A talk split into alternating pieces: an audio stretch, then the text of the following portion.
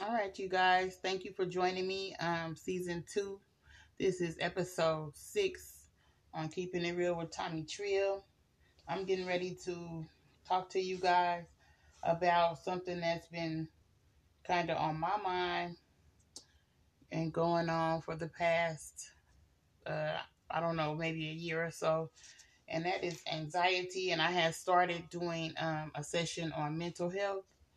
Well, I'm going to incorporate anxiety and the Bible into this one, okay?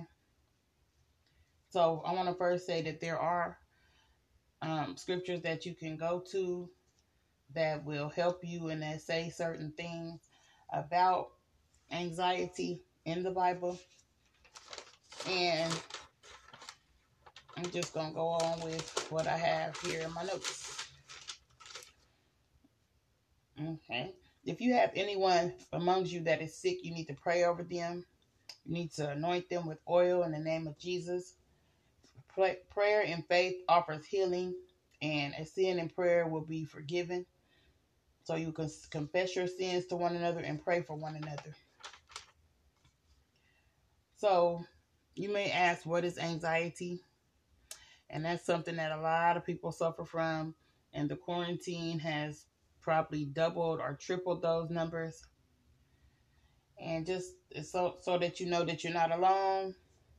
I suffer from anxiety at times, not all the time, but in recent months, maybe a little more than ever before in my life. With the mask and all the extra stuff that they have us doing, it's heightening our senses, making us feel like things that we don't want to happen are happening. And sometimes that's what anxiety is. So, anxiety is a natural response from our body to the stresses that life may bring. And you may also feel a huge rush of apprehension or fear about the things that you are getting ready to witness or be a part of. And you may become nervous or anxious. Anxiety is an emotion of tension possible to raise your blood pressure, which is a physical change. And you may also want to avoid situations that because they may cause you stress or your body goes into high alert. Anxiety is not known to be curable, but is manageable. And the symptoms may include, but are not limited to, restlessness, tension, nervousness, uh, feelings of being in panic, having dread, or feeling like you may be in danger, which may cause, may last uh, weeks to months or maybe even years for some people. Sometimes it can interfere with your normal life. And some adults or children may experience panic attacks or sweats or shakes. Sometimes you may experience cramps or dizziness and some other things that you may experience. If you guys have anything, any other uh, experiences that you may want to share, you can put it in the comments. Um, sometimes people lose control, or even they they have a fear of dying as a result of anxiety. Some people may have frequent trips to the hospital, frequent trips to emergency rooms, and stuff like that. So, types of anxiety may include the fear of being trapped, which is agoraphobia. Uh, generalized anxiety is GAD, GAD, where a lot of times activities or events may stress you out, or you may suffer from OCD, which is obsessive compulsive disorder, or you may also um, have to perform certain rituals like counting things and washing your hands obsessively, making sure you lock your doors, checking windows and stuff of that nature. Those are signs of OCD, which can be a part of having anxiety. Sometimes you may suffer from PTSD, also known as post traumatic stress disorder, which are triggered by an event or something that could happen in your life, like war, maybe, or a natural disaster, like the pandemic that we're living through right now, or even trauma. Um, selective mutism, where you may avoid being mute and that's like mutes usually can't hear or talk, but where you avoid talking in certain situations, you may not want to talk in public. Some people suffer from that.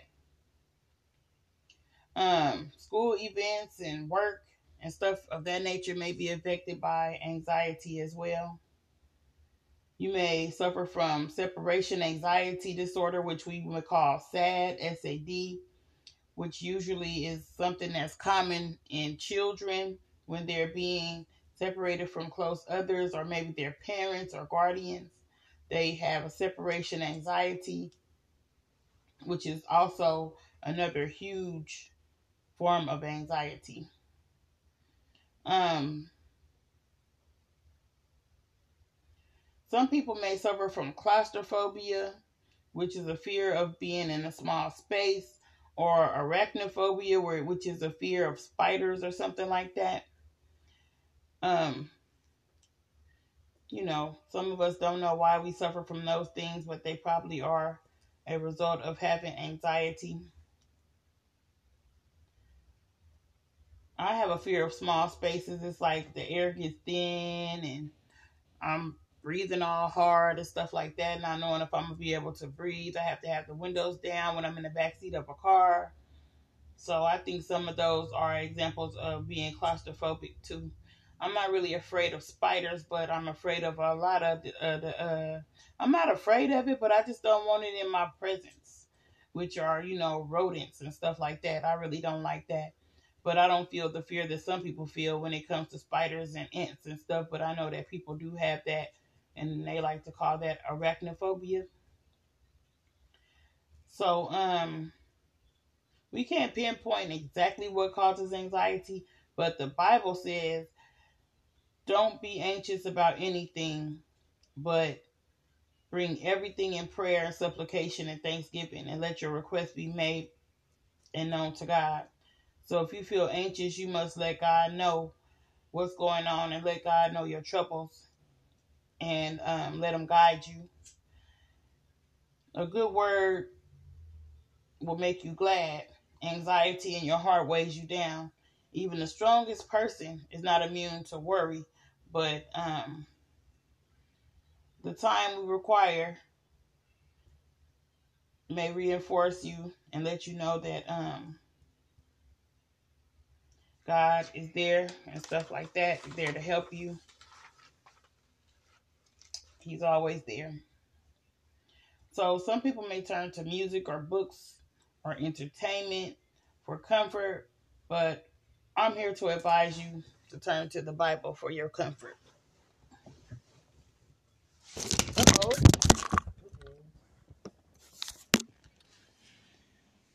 Okay. Something happened, but we're going to continue. Um,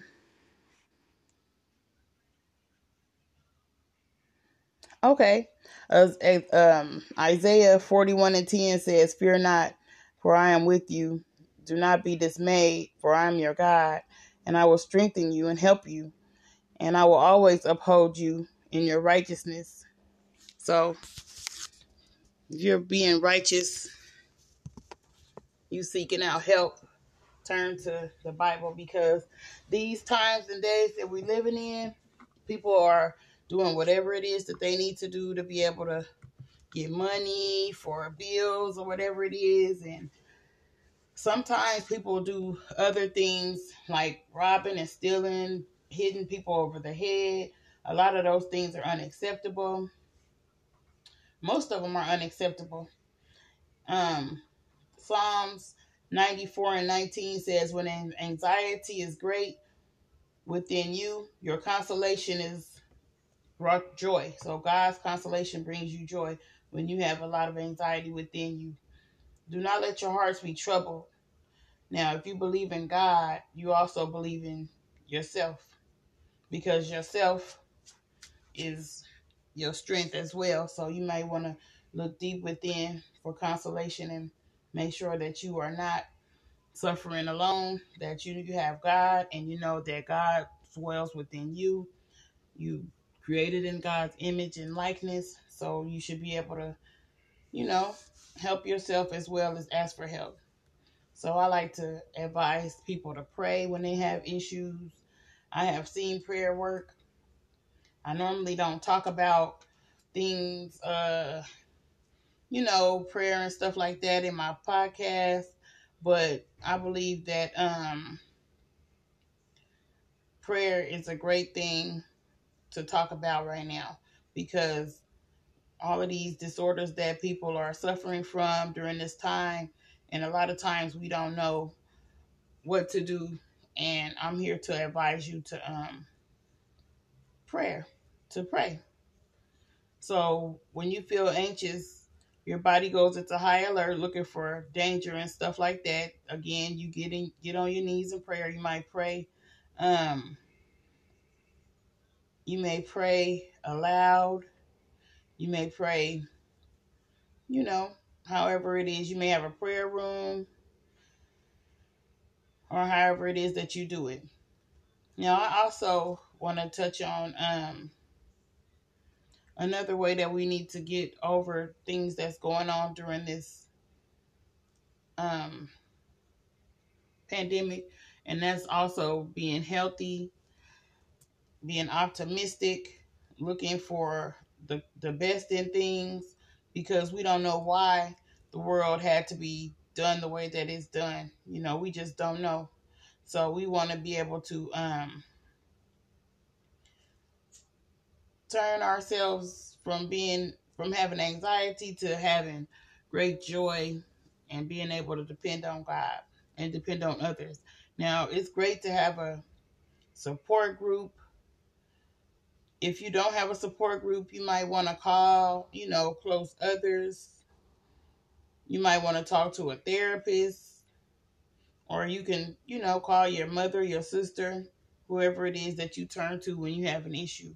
Because the way things are set up now, they want people to be alone.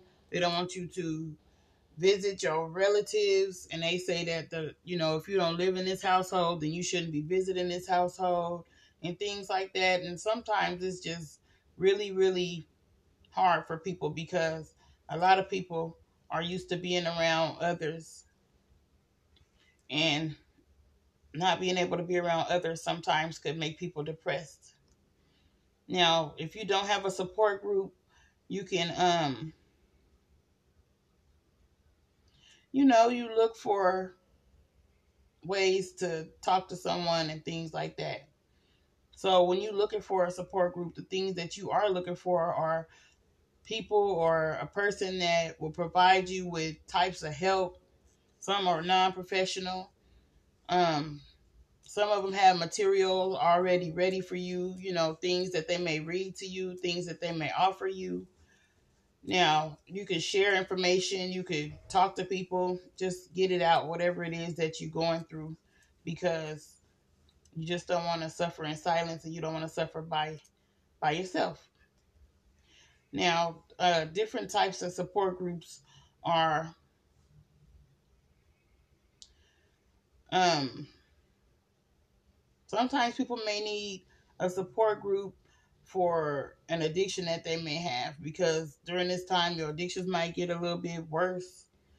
You know, you might turn to drugs or alcohol or whatever it is that you turn to whenever you need a support group. So they have emotional support groups, which are pretty much what we need during this time.